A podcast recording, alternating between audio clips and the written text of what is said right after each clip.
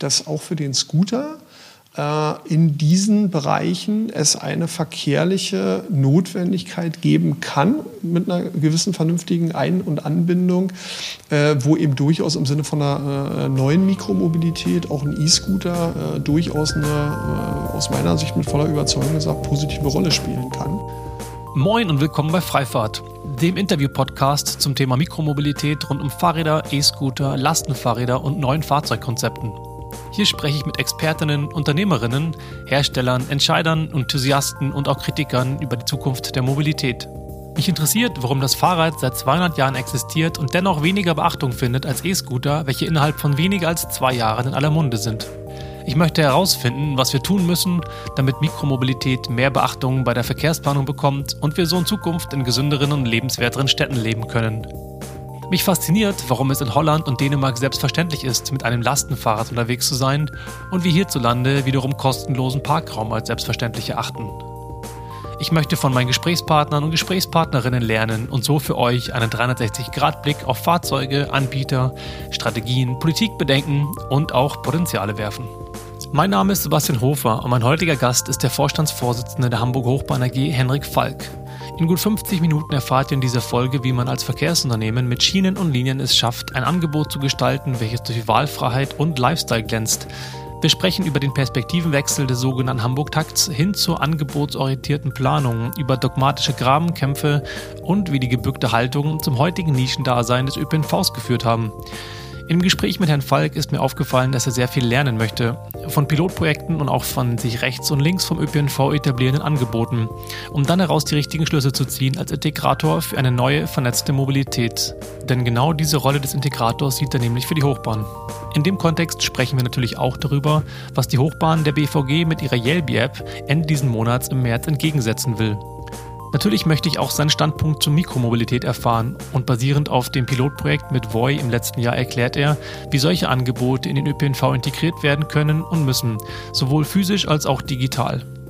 Herr Falk ist in der Branche ja inzwischen bekannt für seine strategische Denkweise und seine Absicht, den ÖPNV auf links zu krempeln. Diese Aufgabe ist sicherlich keine leichte und erfordert, wie man hört, viel Weitsicht und Geduld. Vermutlich ist das auch genau der Grund dafür, weshalb er so einen großen Fokus auf den dafür notwendigen Kulturwandel, auf Pilotprojekte und eben auf das Lernen setzt. Ich bin gespannt, ob ihr das genauso seht und freue mich wie immer über Kommentare und wünsche jetzt viel Spaß mit der Folge. Mein heutiger Gast ist Henrik Falk, Vorstandsvorsitzender der Hamburger Hochbahn AG, dem größten Hamburger Verkehrsunternehmen und Gründungsmitglied des ersten Verkehrsverbundes, dem HVV, weltweit. Zu Beginn als Transparenzhinweis möchte ich erwähnen, dass ich bis Ende 2019 für die Hochbahn gearbeitet habe und wir uns daher kennen. Ich freue mich schon sehr auf das Gespräch mit Ihnen, Herr Falk. Ähm, schön, dass Sie sich die Zeit nehmen. Herzlich willkommen. Aus Transparenzgründen freue ich mich auch. Hallo. Sie hatten im Februar den vierten Geburtstag als Vorstandsvorsitzender. Wie geht mhm. es Ihnen damit? Äh, mir geht's total gut damit. Also äh, Hamburg ist ähm, eine große Herausforderung, sowohl für mich persönlich als auch von ähm, äh, im Thema Mobilität.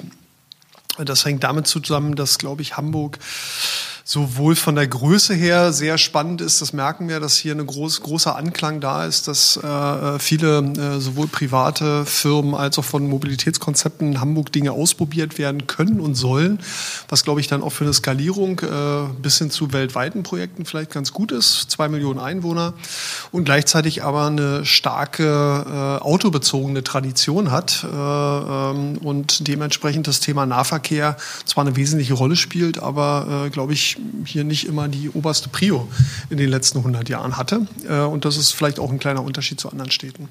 Wenn wir von anderen Städten sprechen, Sie kommen ja von der BVG, waren da ja Finanzvorstand und ähm, hatten sicherlich ein Ziel, ob es geheim war oder nicht. Äh, wie weit sind Sie bei Ihrem Ziel fortgeschritten, als Sie nach Hamburg kamen als Vorstandsvorsitzender?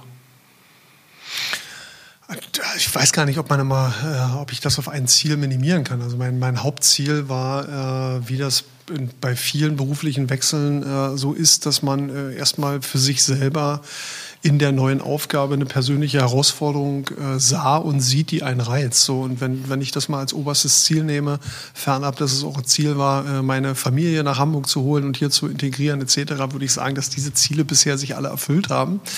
Und ich inzwischen äh, zutiefst davon überzeugt war, dass das ein absolut richtiger Schritt war. Die Medien sprechen ja davon, dass Sie einer der erfolgreichsten Manager Hamburg sind und bisher läuft es ja tatsächlich äh, mobilitätsseitig sehr gut, wenn man davon denkt aus oder davon ausgeht, dass der ITS-Kongress 2021 in Hamburg stattfinden wird, dass im Bereich digitale Projekte, äh, Stichwort Switch, wo wir später noch drauf kommen, und andere innovative Pilotprojekte umgesetzt worden sind. Ähm, wie ist das, wie, wie bewerten Sie diese, diese, ich sag mal, diese äh, Beurteilung über Sie als, als Manager der Hochbahn? Also das ist immer sehr schwer zu bewerten, ne? weil natürlich äh, Erfolg äh, äh, manchmal objektiv ist, aber sehr äh, ganz oft auch subjektiv. Ich kann das eher aus meiner Insicht beurteilen, dass ähm, solange mir die Dinge Spaß machen, das klingt immer so trivial, aber ich glaube, das ist eigentlich unabhängig davon, für welches Unternehmen man arbeitet. Also ich bin auch eher äh, inhalts- und projektgetrieben äh, und äh, finde halt die Dinge, die wir jetzt hier in Hamburg, das hat ja auch mit dem Umfeld zu tun, das hat vor allen Dingen mit den Menschen zu tun, mit denen ich hier zusammenarbeiten darf. Äh, äh, wir haben uns relativ schnell gefunden und haben, glaube ich, da auch Dinge entwickelt, wo ich schon merke, das ist ein Transformationsprozess, das ist ein riesen Change. Äh, Sie haben ja eingangs gesagt, dass Sie selber bis Ende des letzten Jahres hier gearbeitet haben und ich glaube auch hier, das wäre ja vermessen, wenn man denken würde, die Hochbahn ist mit allem durch. Es gibt natürlich ganz viele Berufsgruppen, ganz viele Traditionen, die hier sind, mit einer über 100-jährigen Tradition inzwischen der übliche vermeintliche Zwiespalt zwischen betrieblich-technischer, sehr operativer Sicht, äh, Zukunftsherausforderungen, digitaler Impact, äh, kultureller Change.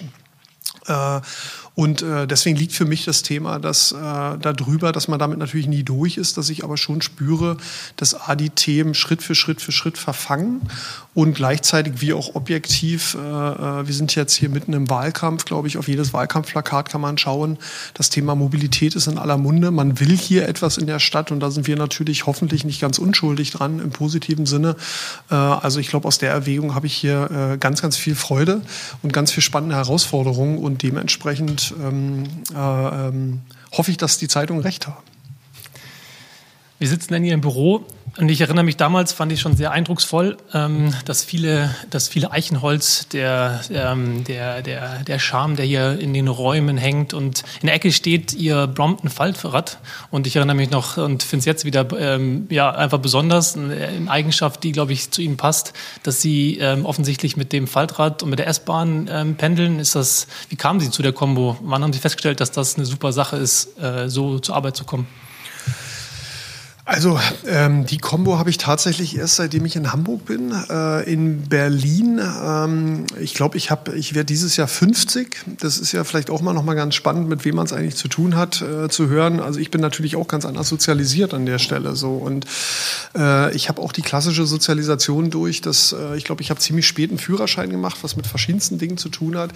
Aber dass, ähm, äh, dass der erste Teil meines Lebens äh, bis hin zum Studium, erste Jobs etc. natürlich eigentlich ein reines ÖPNV-Leben war, weil ich natürlich, äh, egal ob in Berlin oder Paris oder wo auch immer, die öffentlichen Verkehrsmittel ähm, äh, benutzt habe aus einer Mischung zwischen äh, einfach pragmatisch, aber schlichtweg auch Geldmangel. Äh, dann kam irgendwann insbesondere mit dem Thema Familie, das Thema Auto rein, wo ich klipp und klar, da bin ich auch äh, äh, überhaupt nicht dogmatisch, sondern festgelegt zu sagen, dass bis heute für viele Lebenssituationen fernab aller schönen Welten, die wir uns aufmalen, wir einfach sowohl mit dem klassischen ÖPNV als auch mit allen neuen Mobilitätsformen noch gar keine wirklichen Alternativen da haben, die so breit verfangen sind, dass sie diese Lebenssituationen, die ja nun mal da sind, abfangen. Und wir sehen auch heute ganz klar, und so war es bei mir auch, dass in dem Moment, wo du Kinder bekommst, äh, einfach das Auto ein sehr, sehr interessantes äh, äh Fortbewegungsmittel wird und ähm, äh, und ich dann, äh, ähm, äh, als ich dann Vorstand wurde, das erste Mal in meinem Leben, äh, ist auch eine Anekdote, die, da will ich nicht zu tief rein, aber ich sagen muss, ich auch mit zum Thema wie äh, Dienstwagen konfrontiert war, inklusive Fahrer äh, und mich da auch sehr schwer mitgetan habe, aber nicht, weil ich da jetzt irgendeine riesen Show draus machen will, sondern weil es einfach überhaupt nicht zu meinem Lebensstil gepasst hat und dann aber auch gemerkt habe, dass auch diese Themen gar nicht so einfach zu handeln sind, weil sie natürlich auch eine gewisse Historie haben, bis hin dazu, dass da auch Personen hinterstecken, äh, mit denen man dann zu tun hat. Also lange Rede, kurzer Sinn, als ich aber nach Hamburg kam, und äh, wieder äh, auch einen Dienstwagen hätte haben können, finde ich in Hamburg im Gegensatz zu Berlin eine sehr zentrierte Stadt. Äh, hier dreht sich wirklich vom, vom Businessleben her ganz viel ums Rathaus, Viertelstunde würde ich mal sagen, Umkreis. Äh, es einfach so klar wie nix ist, wenn man hier raufschaut, natürlich diese Historie mit dieser Stadt nicht hatte und hat, zu sagen, ich, ich brauche hier gar keinen Dienstwagen, wozu brauche ich den eigentlich, wie soll das? Äh, wo, wozu, also auch bei den täglichen Terminen fernab von ÖPNV kann man sich mit unter anderem Fahrrad total easy von A nach B bewegen, äh, so ein Brompton kann man überall mit hinnehmen. Und ähm, jetzt kommt noch zu, dass äh, unser, unser äh, also ich wohne, ich würde mal sagen, zu Fuß zehn Minuten, Viertelstunde von der S-Bahn weg, also auch eine ganz klassische Lebenssituation, ähm, die, äh, die mit den Bustaktungen und dem Bus äh, äh, mache ich eher nicht so gern, muss ich sagen, ist auch nicht so komfortabel, aus verschiedensten Erwägungen heraus. Äh, und dementsprechend lag das Fahrrad total nah, weil ich jetzt auch dann zur S-Bahn fahre, mit der S-Bahn hierher komme und dann mich mit dem Fahrrad bewege. Oder E-Scooter finde ich jetzt auch eine ziemlich spannende Perspektive. Oder ich habe Sie schon mal auf den E-Scooter auf jeden Fall durch die Stadt düsen sehen. Das, ja, also das muss ich auch sagen, dass gerade in der Innenstadt, äh, glaube ich auch, dass es momentan eher ein Spaßfaktor ist. Kann man ja unter vielen Gesichtspunkten, wird ja auch sehr kritisch diskutiert. Sehe ich auch so, weil man natürlich sagen muss, dass in der Innenstadt wir sie nicht wirklich benötigen. Da ist es, glaube ich, eher Fun. Äh, Fun ist aber manchmal, gerade um so Dinge kennenzulernen, auch nicht der schlechteste Einstieg, muss man ehrlicherweise sagen. Äh, das aber durchaus ein Mehrwert, das kann ich aus der eigenen Lebenssituation sagen. Äh, ich wohne am Rande von Hamburg äh, und auch da hat jetzt ein Scooter-Anbieter dieses Scooter hingestellt. Und ähm, da ist es eine absolut äh, spannende Alternative, äh, jetzt wirklich aus der S-Bahn rauszukommen und dann eben, weil man keine Lust hat, oft ist es so, dann doch zu Fuß zu gehen. Natürlich wäre es besser, aber viele haben dann doch keine Lust. Wo bisher viele Taxen standen, muss man ehrlicherweise sagen, die sind aber teuer. Äh, eigenes Fahrrad hat auch nicht ständig jemand bei, äh, zumal man, wenn man keinen Brompton hat, zu den Hauptverkehrszeiten das Fahrrad gar nicht mitnehmen kann. Äh, der Scooter durchaus etwas ist über alle äh, Altersklassen, wo ich schon merke, dass die Leute dann doch so gerade äh, Wegstrecke 10 bis 15 Minuten zu Fuß dann doch mit dem Scooter es machen. Und äh, ähm, also insofern glaube ich schon, dass der Scooter da, wenn er es gut macht, auch Teil der Mobilitätskette im seriösen Sinne werden kann, fernab des Spaßes, den man damit möglicherweise hat. Das ist interessant, dass Sie das sagen, dass das Ganze beginnt mit dem Spaß, einfach mal draufzusteigen, das auszuprobieren. Also wenn Sie das selber auch erlebt mhm. haben und das beobachten, ist es natürlich ein, ein, guter Indiz, ähm, dass das äh, mir einfach Relevanz hat. Ähm, ich würde ganz gerne mal zum Einstieg ins sozusagen ins Thema mh, mm, mit einer Hypothese starten. Und zwar würde ich sagen, dass wir in einer Welt leben, in der Mobilität, in der die Fragen sozusagen, die wir uns stellen können, dieselben sind wie vielleicht vor 10, 20, 30 Jahren, aber die Antworten sich geändert haben. So, und vielleicht auch die Randbedingungen sich geändert haben. Ähm, was uns also hierher gebracht hat, ähm, wird uns vielleicht nicht mehr weiterbringen. Ähm, Stichwort Straßenbau vielleicht oder Fokus auf äh, Infrastruktur, die eher auf das Automobil statt autogerechte Stadt und so weiter gepasst hat.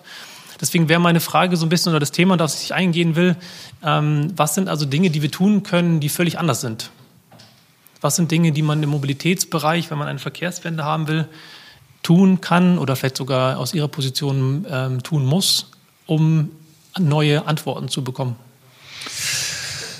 Also ich glaube, ähm, ich hader so ein bisschen mit dem Einstieg. Ich weiß gar nicht, ich glaube schon, dass, also was ich wahrnehme, ist, dass die Sicht auf Mobilität, vor allen Dingen, sagen wir, unser Thema ist jetzt, da muss man schon, glaube ich, auch differenzieren. Ich bin jetzt mal in einer städtischen, innerstädtischen, urbanen Mobilität, weil da würde ich, äh, das ist schon ein Unterschied, ob ich jetzt über das weite, flache Land rede oder ob ich von, äh, von urbanen ähm, äh, Ballungsräumen ausgehe.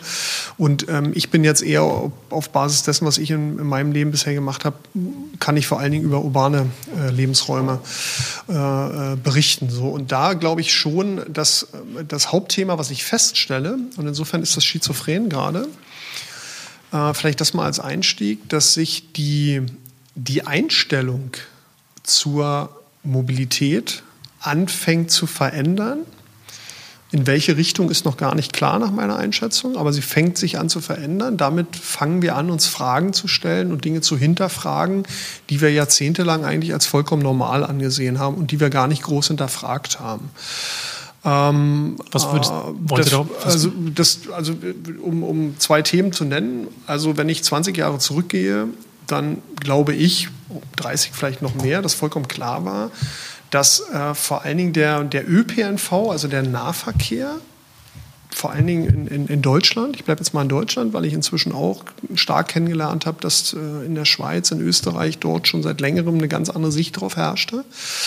Dass es aber in Deutschland so war, dass ähm, äh, er ziemlich dogmatisch betrachtet wurde. Also ich habe und da kann ich jetzt nur von meiner Branche reden, dass es so ist, da kommen Begrifflichkeiten her wie Beförderungsfall. Also wenn ich, mein, das ist mein Lieblingswort an der Stelle, wenn ich, wenn ich das Wort Beförderungsfall nehme, das meine ich gar nicht ironisch oder gar nicht kritisch, sondern äh, das war in der Zeit so, dass man sagt, okay, wo, wo kommt der Begriff Beförderungsfall? Man redet von Beförderungsfällen her. Das kommt natürlich daher und das hat auch mit öffentlichem Personennahverkehr, der hat was damit zu tun, dass es so war, also ähm, man war darauf angewiesen, zwanghaft für eine gewisse Lebenssituation, nämlich wenn ich unter 18 war, konnte ich gar keinen Führerschein machen, diesen ÖPNV zu nutzen.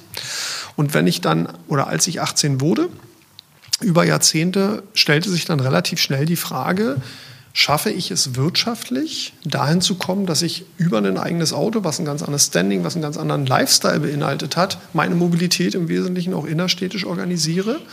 Oder schaffe ich es nicht, dann bin ich, war ich aus sozialen Gründen gezwungen, den ÖPNV zu nutzen.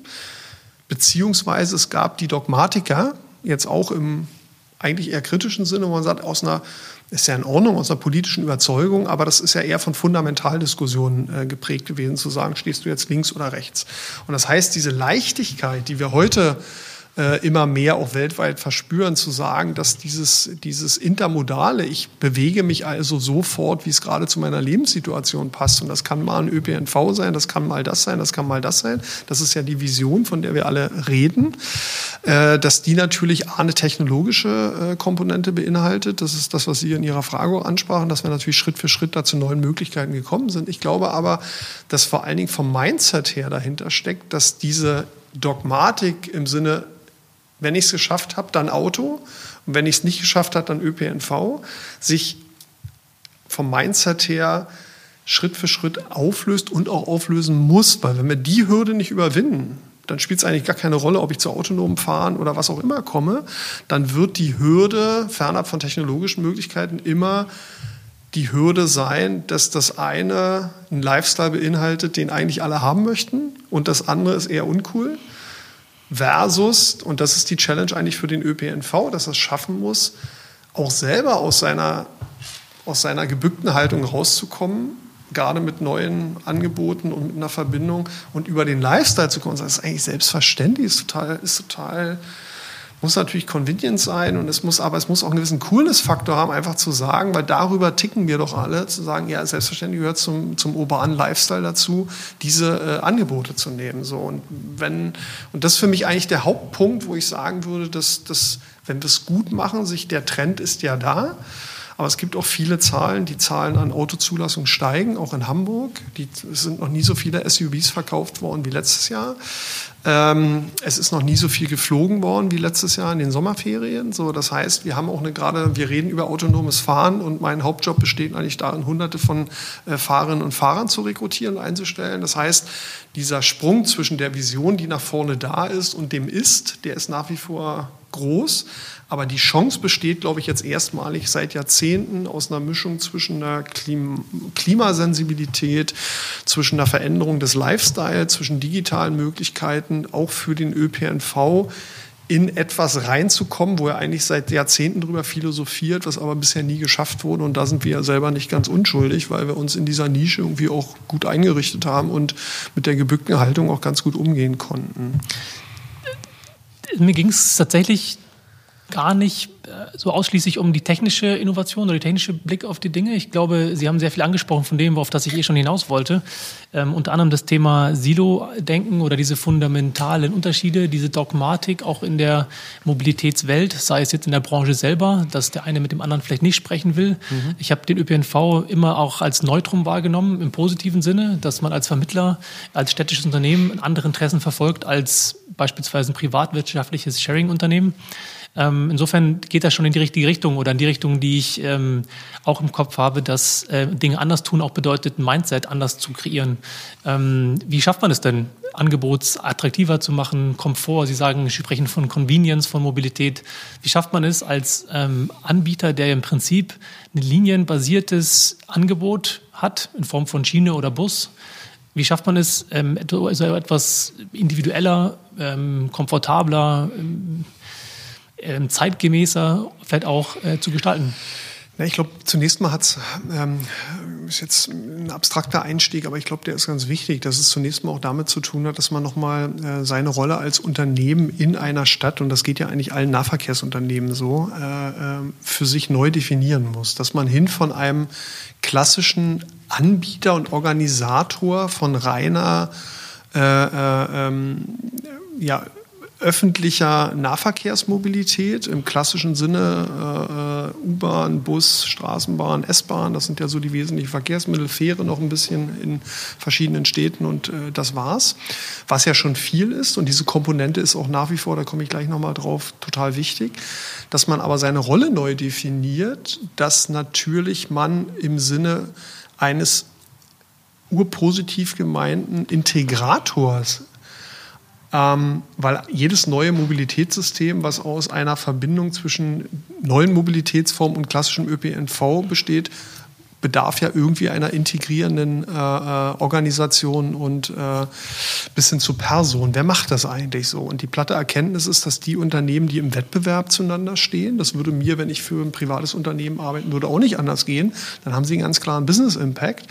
Äh, und dann tun sie sich, dann können sie Integrator gar nicht sein, weil jeder Wettbewerber von ihnen sagt, ja wunderbar, ich lasse mich, ich lass mich doch nicht bei dir integrieren. Aber ich darf mal kurz einhaken, da sieht man doch an Beispielen wie Movil oder auch Sixt, jetzt Absolut. mit Tierscootern sieht man doch, dass es doch trotzdem aber funktioniert passiert. Ja, aber auch nur partiell. So, mhm. Also Sie sehen ja, dass sozusagen es A partiell passiert und die zweite Komponente ist immer mit welcher Zielstellung. So, und wir sehen, das ist natürlich in der Mobilität auch eine simple Wahrheit. Äh, deswegen sind die Sharing-Anbieter ein Paradebeispiel. Äh, alle sind da, wo die Buchungshäufigkeiten am höchsten sind, nämlich in der Innenstadt. Da ist aber aus städtischer Sicht das Mobilitätsthema eigentlich gar kein Thema, sondern da habe ich genügend Mobilitätsangebote auch jetzt schon.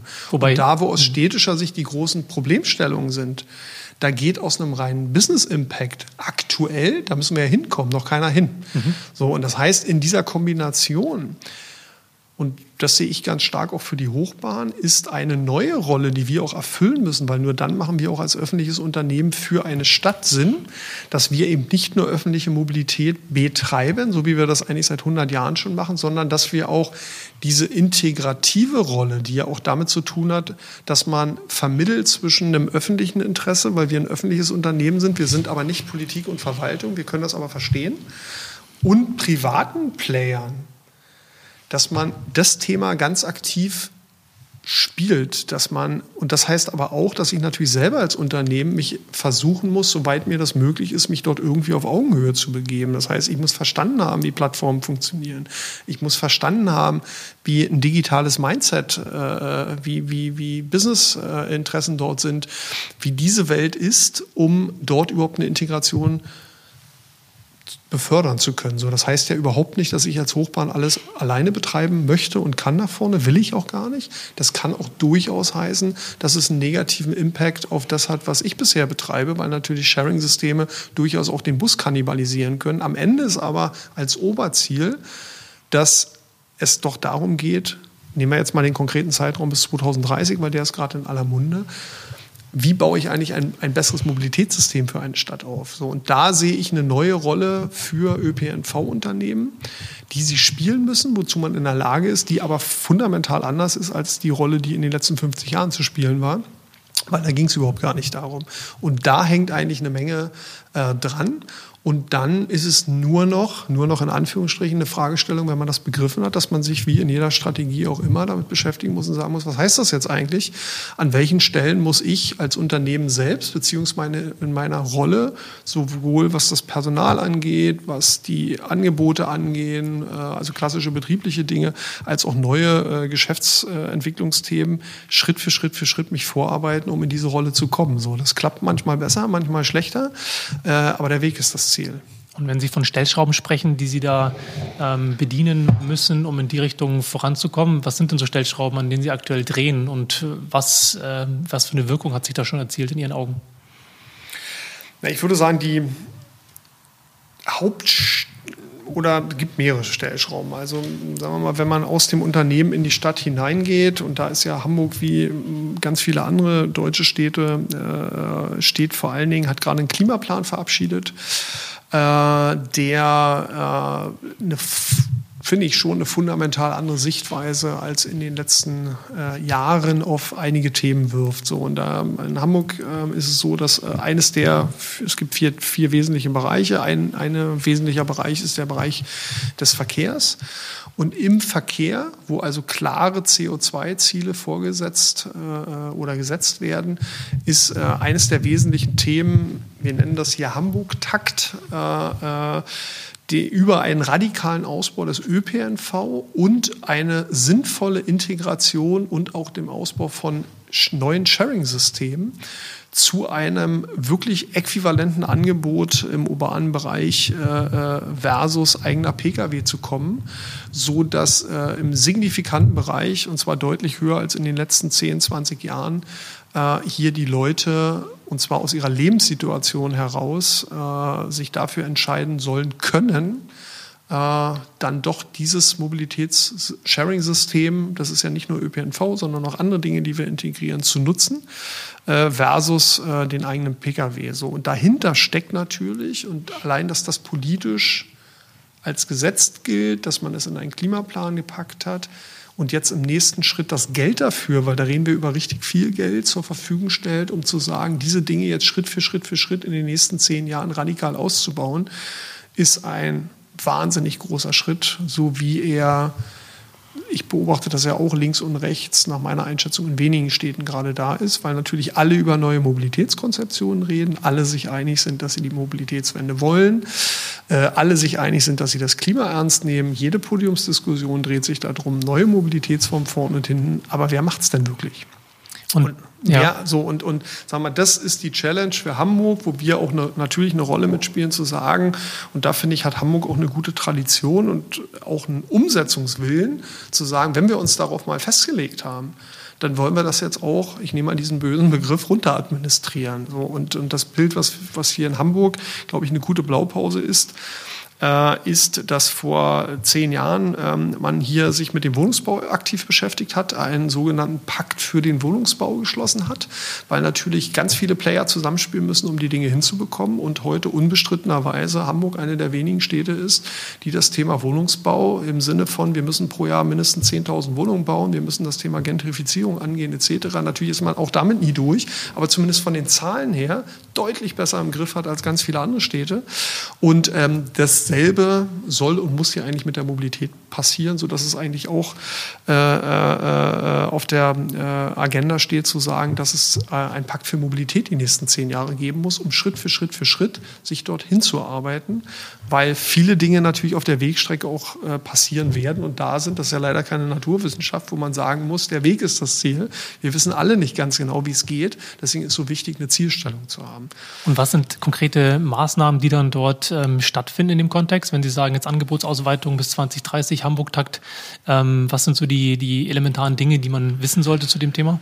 Also äh, elementares Thema Nummer eins ist, äh, dass äh, bereits letztes Jahr, also wir inzwischen die zweite Angebotsausweitung ähm, vollziehen und zwar gerade zum letzten Ende letzten Jahres die größte Angebotsausweitung, die es in Hamburg jemals gab. Und das heißt für die Hochbahn schlichtweg, wir haben durchschnittlich in den letzten Jahren immer eine Steigerung des Angebotes von durchschnittlich anderthalb Prozent, ein bis anderthalb Prozent gehabt und jetzt sind wir bei fünf bis sechs Prozent. Das heißt mal eine Vervierfachung. So, da kann man sich vorstellen, was das heißt. So, dahinter stehen hunderte von Mitarbeitern, die eingestellt werden müssen, Fahrzeuge, die beschafft werden müssen, monetäre Voraussetzungen, infrastrukturelle Voraussetzungen. Also ein riesen Step und der ist mir deswegen so wichtig, weil Sie fragen ja nach konkreten Maßnahmen, weil natürlich immer schön ist, eine Strategie bis 2030 zu benennen und zu sagen, was macht man eigentlich, wenn man aber in ÖPNV-Kategorien denkt oder in Mobilitätskategorien, gerade mit infrastrukturellem Inter, sind zehn Jahre gar nichts. So, deswegen ist so wichtig, Schritt für Schritt für Schritt, also eine Versechsfachung.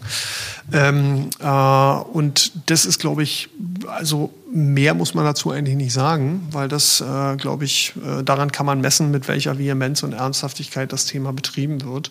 Die Frage ist ja letztendlich auch, was hat der Bürger auf der Straße, was hat der Nutzer nachher davon? Also wie überzeugen Sie nachher jemanden ähm, von seinem privaten Pkw beispielsweise ins Auto zu gehen oder von vielleicht einfacher von demjenigen, der einmal die Woche vielleicht mit dem, mit dem HVV unterwegs ist, jetzt viermal die Woche damit zu fahren? Was sind die konkreten Sachen, die man als Mobilitätsangebot dann ähm, konsumieren kann? Also ich glaube, der erste Schlüssel äh, dafür, deswegen ist das, was ich davor sagte, für mich das entscheidende Thema, auch wenn es eher unsexy klingt, weil man sagen muss, das hat äh, in dem Stadium noch relativ wenig mit Digitalität zu tun und Digitalisierung und neuen Angeboten und überhaupt, aber es ist schlichtweg, wenn man sich, ich bin ein großer Fan von Wien an der Stelle, wir haben das genauestens analysiert, zu sagen, das Hauptthema ist, Wien hat einen Model Split, also einen Anteil von öffentlichen Nahverkehr am Gesamtverkehr von 40 Prozent, das ist weltweit mit ein absoluter Spitzenwert. So, was haben die gemacht? Äh, äh die haben halt konsequent vor 10, 15 Jahren angefangen, das Angebot auszubauen. So, und der erste Schritt, fernab von allen tollen Lösungen, ist, und es ist schön, dass ich das sage, als jemand, der äh, vor allen Dingen versucht, auch digitale Themen massiv voranzutreiben, ist aber nichtsdestotrotz Angebot, Angebot, Angebot. Das ist der erste Schritt. Also ich brauche keinen versuchen zu überzeugen, irgendetwas anzunehmen, wenn er dann an einer Haltestelle steht, äh, raufschaut, da geht es schon los. Ich habe eigentlich gar keine Lust mehr, dass man irgendwo hinschaut, aber raufschaut und sieht, alles klar, in 20 Minuten kommt hier etwas. So, damit ist das Thema durch, ist tot, das ist überhaupt, das ist überhaupt 0,0 attraktiv. Und zwar eher, ehrlicherweise auch zur Tages- und Nachtzeit.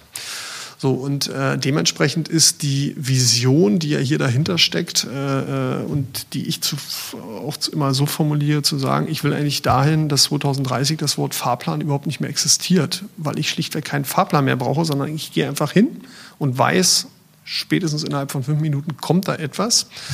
Ähm, und das bedingt aber eine massive Angebotsausweitung. So, und das ist, glaube ich, der erste Schritt. So, und der parallel äh, müssen natürlich im Servicebereich, und da sind wir jetzt in der Integration sowohl tariflich, muss ganz viel passieren, weil natürlich Tarifsysteme, kein Mensch hat Lust, über Tarifsysteme nachzudenken.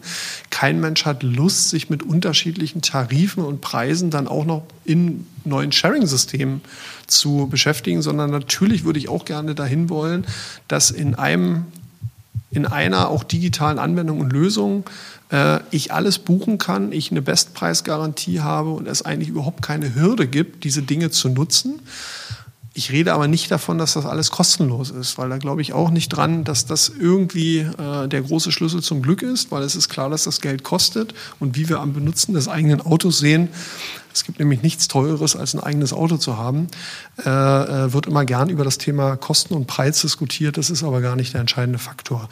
Aber das heißt, diese Integration auch so vom Kunden her hinzubekommen, dass wenn wir uns jetzt nach 230 bieben, ich wirklich idealiter keine spürbaren, sowohl tariflichen als auch von der digitalen Anwendung Grenzen in dem Nutzen der zur Verfügung gestellten Möglichkeiten. Also egal, ob ich mir ein Sharing-Auto, On-Demand, Fahrrad, Roller, weiß ich, was da noch kommen mag, und der große ÖPNV. Äh, das muss alles so aufeinander abgestimmt sein, dass am Ende der Kette äh, ich es quick and easy nutzen kann äh, und dass es mir in meinen Lebenssituationen hilft. So, und das, glaube ich, das zu bauen, sowohl von der digitalen Infrastruktur als auch im analogen, realen Leben, äh, äh, ist die große Herausforderung, äh, die wir, glaube ich, aber hinkriegen. Da würden mich zwei Themen interessieren. Zum einen hat der Yelby letztes Jahr, beziehungsweise die BVG, ihr ehemaliger Arbeitgeber sozusagen letztes Jahr die Yelby-App ja gestartet, mhm. die ja sozusagen ja im Prinzip die digitale, äh, der One-Stop-Shop für Mobilität darstellt. Da würde mich interessieren, wie da die Aktivitäten der Hochbahn sind und zum anderen natürlich auch die Frage, ähm, welche physischen Angebote noch ähm, da sein müssen, um ähm, diese, diese Garantie zu gewährleisten, dass etwas irgendwie nach fünf Minuten da ist, beziehungsweise wie man halt einfach auch, wie die, der ÖPNV als schienenbasiertes und somit ja relativ starres Angebot, wie das beispielsweise Mikromobilität mit Scooter, mit Stadtrat, mit noch zukünftigen Angeboten in dem Bereich, wie das, wie das zusammenpassen soll. Also ich glaube, äh, wieder von hinten anfangend, ähm, äh, Schienensysteme helfen mir im Zehn-Jahres-Horizont nicht weiter. Äh, sondern ähm, äh, das flexibelste und schnellste, was wir dort zur Verfügung stellen können, äh, und zwar in allen Größenordnungen, äh, was im Übrigen auch Sharing-Systeme ja äh, neuerer Art machen, ist der Bus ob er ein großer Bus ist, äh, ob er ein mittelgroßer Bus ist äh, äh, oder ob es äh, im Prinzip ein Sechssitzer ist. Das darf eigentlich nach vorne keine Rolle mehr spielen. Äh, Im Prinzip kann es auch ein kleiner Pkw sein, wenn man möchte. Äh, das heißt, wir müssen aber darüber werden die großen Angebotsausweitungen passieren. So, und das kann man auch in allen Städten links und rechts sehen, weil natürlich Infrastruktur wahnsinnig Zeit kostet. Das Thema muss man parallel angehen. So, wir bauen ja auch eine kleine, aber feine neue U-Bahn-Linie. Äh, die wird mir aber in der Wegstrecke bis 2030 nicht helfen. So. Und das Angebot auszubauen, äh, äh, wird darüber erfolgen. Ähm, in dem Zusammenspiel, Sie sprachen Yelby an, ähm, äh, der Gedanke ist genau richtig. Also da bin ich, äh, da geht es auch gar nicht darum, wer macht es besser, schlechter etc., sondern da geht es eher darum zu sagen, ähm, wie kriegen wir eigentlich solche Lösungen hin, die dann vom Kunden her äh, genau auch eine neue sagen wir mal, Evolutionsstufe bilden, dass nämlich diese äh, App-Welt, die ja heute fernab von ein paar Integrationen, die schon vorgenommen worden sind, aber schon äh, in einer Differenzierung eher besteht. Ne? Also ich brauche heute locker in jeder Stadt drei, vier, fünf Apps, um das hinzukriegen. Und das ist auch das Thema ähm, Yelby, glaube ich, richtiger Ansatz, aber auch nur halb erfolgreich, äh, wenn man offen und ehrlich hinschaut, äh, weil die großen Player alle dort nicht mitmachen. Äh, also keiner der großen Player hat sich bei Yelby integrieren lassen. Und äh, das zeigt genau das Problem. Und äh, der Ansatz, den wir in Hamburg hier verfolgen, äh, ist genau dahinterher. Äh, und da wird es jetzt Ende März, wenn wir das Thema dann launchen. Äh, das wird der erste Schritt. Aber in den nächsten anderthalb Jahren hier äh, die großen Player mit dem ÖPNV äh, in eine Applikation zu bringen. Und die großen Player heißen hier Sixt, WeShare, Volkswagen, die jetzt in Hamburg auch angefangen haben mit einer wahnsinnigen Anzahl von Fahrzeugen, Moja, die, Ewe, die also Movil, alles was dahinter steckt, also die wirklich großen Konzerninteressen. Ähm, und das wären, da haben wir da in Hamburg das Commitment, das hinzukriegen. Das bedingt aber, warum machen die das äh, mit uns? Äh, erstens, äh, weil wir äh, rangegangen sind und gesagt haben, Hamburg sagt selber, äh, gibt ja hier auch einen Weltkongress, der stattfindet etc., dass Hamburg sich so aufstellt und sagt, okay, wir wollen jetzt die nächsten Jahre mal probieren. Das heißt, ihr habt hier ein offenes Spielfeld. Also wir sind nicht dogmatisch und sagen, wir verbieten gleich alles, weil wir wissen, das ist schädlich, sondern wir sagen offen, und das sage ich auch als Hochbahn, ich will doch erstmal wissen, wie diese Systeme wirken.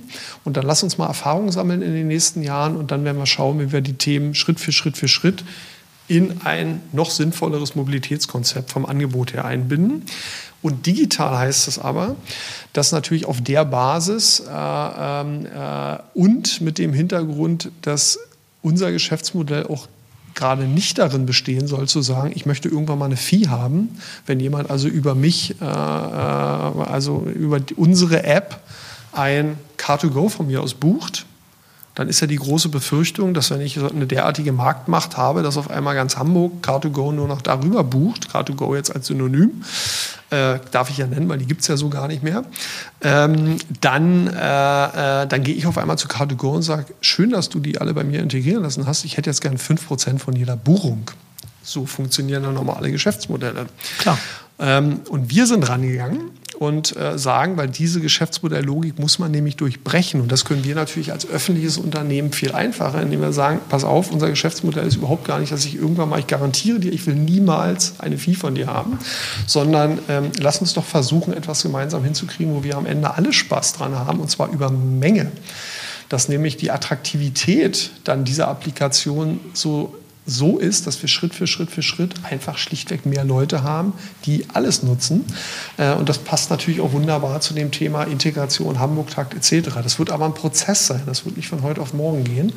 Äh, und gleichzeitig, auch das schließt an an das, was ich vorhin sagte, dass wir natürlich selber, und das ist auch nicht einfach, selber eine Kompetenz aufbauen, dass wir überhaupt in der Lage sind, eine derartige Plattform äh, mit Dienstleistern natürlich aber selber zu bauen und sie dann auch zu betreiben.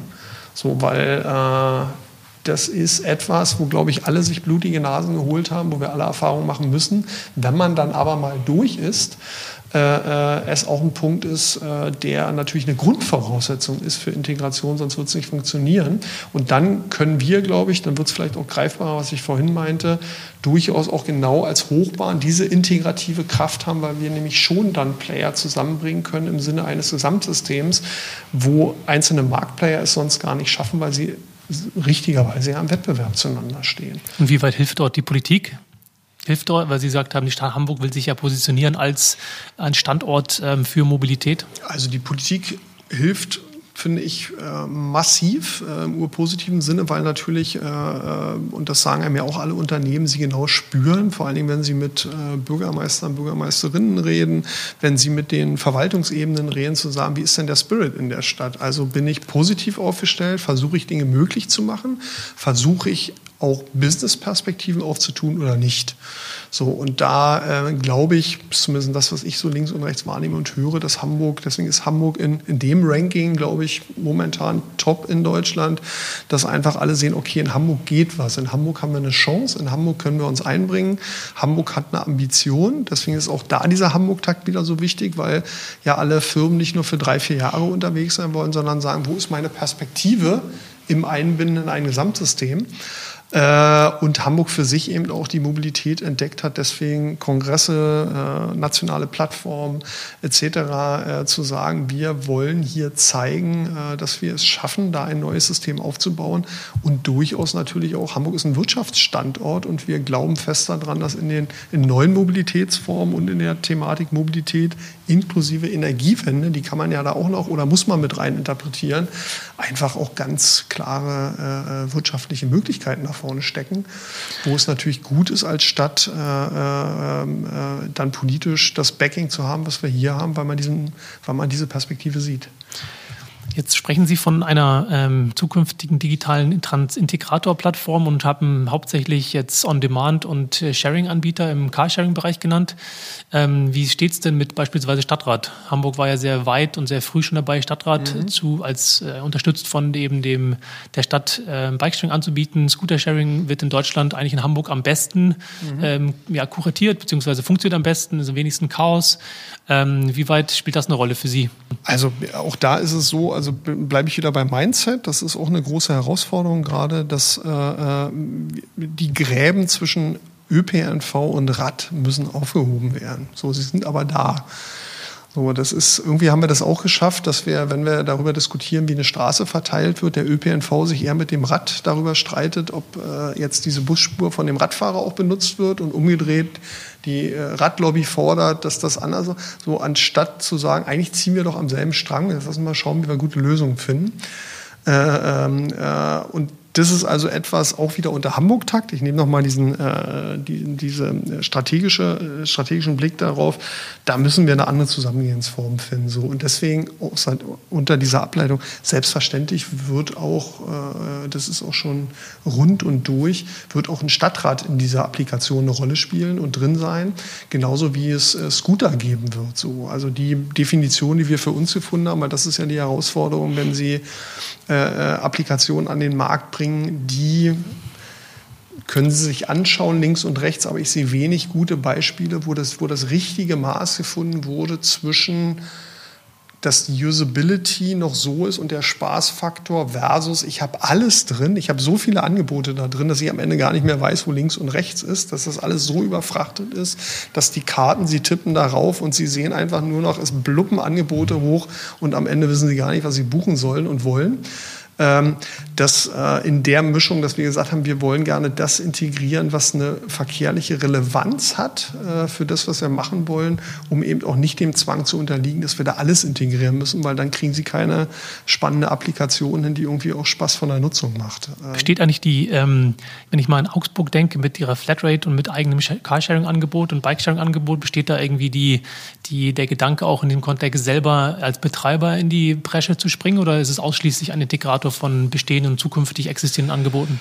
Also ich, ähm, da muss ich sagen, ich bin gespannt, was wir da lernen werden über die nächsten Jahre. Weil natürlich könnte ich jetzt platt sagen, ja, selbstverständlich hat die Hochbahn Ambitionen, selber dort äh, zu betreiben etc. Und da muss man aber auch ehrlicherweise sagen, in dem Moment, äh, äh, wenn dort Geschäftsmodelle hinter sind, wenn äh, ähm, äh, das Business sich selber trägt und auch noch da die Angebote eingesetzt werden, wo es für die Stadt sinnvoll ist, dann brauche ich kein öffentliches Unternehmen dafür, um diese Geschäftsmodelle zu betreiben.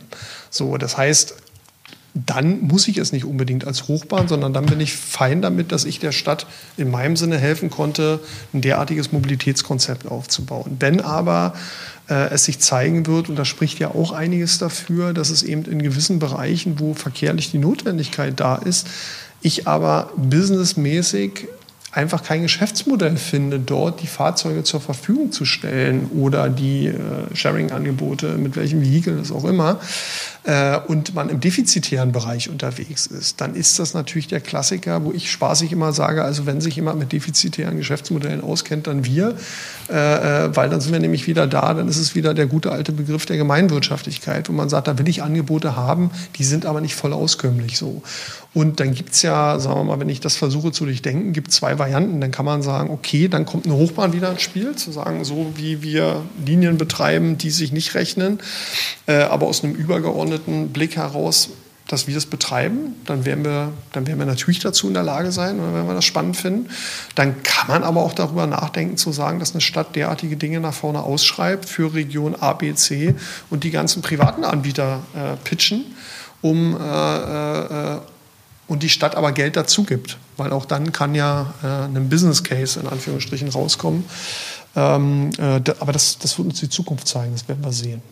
Weil Sie von defizitär und von Randbereichen sprechen, vielleicht nochmal das Thema gelenkt auf das ähm, Pilotprojekt mit Voi. Was haben Sie aus diesem Scooter Meets ÖPNV-Projekt gelernt?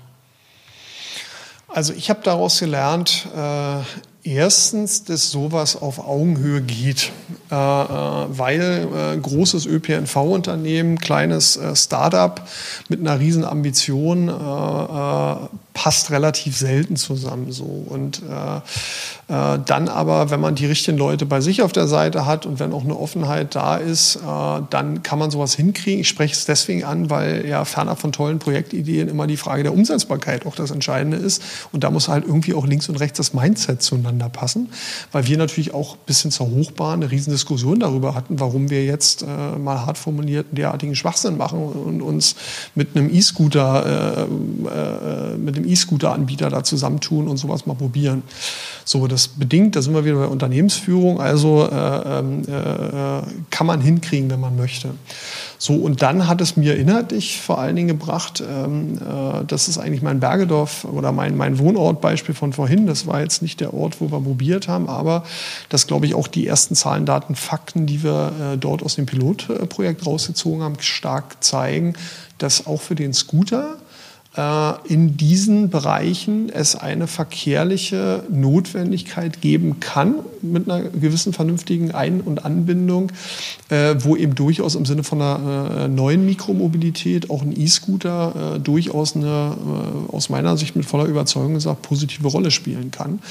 Dass wir aber am Ende sowohl von Geschäftsmodellen als auch von der Fragestellung, dass natürlich viel, viel flächendeckender, ist, dann eingesetzt werden muss. Und das ist ja vor allen Dingen eine Herausforderung auf Basis der E-Scooter-Anbieter. Wie macht man das eigentlich? Weil natürlich jeder es gerne vor seinem Haus abstellen möchte oder vor seiner Wohnung und nächsten Morgen soll es da bitte wieder stehen und dann fahre ich gerne wieder zurück. Äh, also das Ganze, ähm, da äh, muss, glaube ich, noch einiges passieren, äh, um dort in den richtigen großen Mehrwert zu kommen. Und deswegen ist es für uns ja ganz spannend, jetzt, nachdem wir die Erfahrung gemacht haben, den Markt da mal zu beobachten und zu schauen, fernab der digitalen Einbindung, wie können da vielleicht auch zukünftige Kooperationen sein, wo ich aber auch immer sagen würde, dass ich als Hochbahn nicht sehe, dass ich so ein derartiges System selber betreibe, sondern äh, da geht es eher um eine sinnvolle Einbindung. Aber wir haben auf jeden Fall keine Berührungsangst dort. Mit dem Blick auf die Uhr würde ich ähm, das Interview zum Ende bringen wollen und die Polizei ist auch schon auf dem, auf dem Weg, wie wir hören, oder die, der Krankenwagen. Beides. Also es war der Krankenwagen. Worauf freuen Sie sich in den nächsten drei Jahren? Worauf ich mich in den nächsten drei Jahren freue?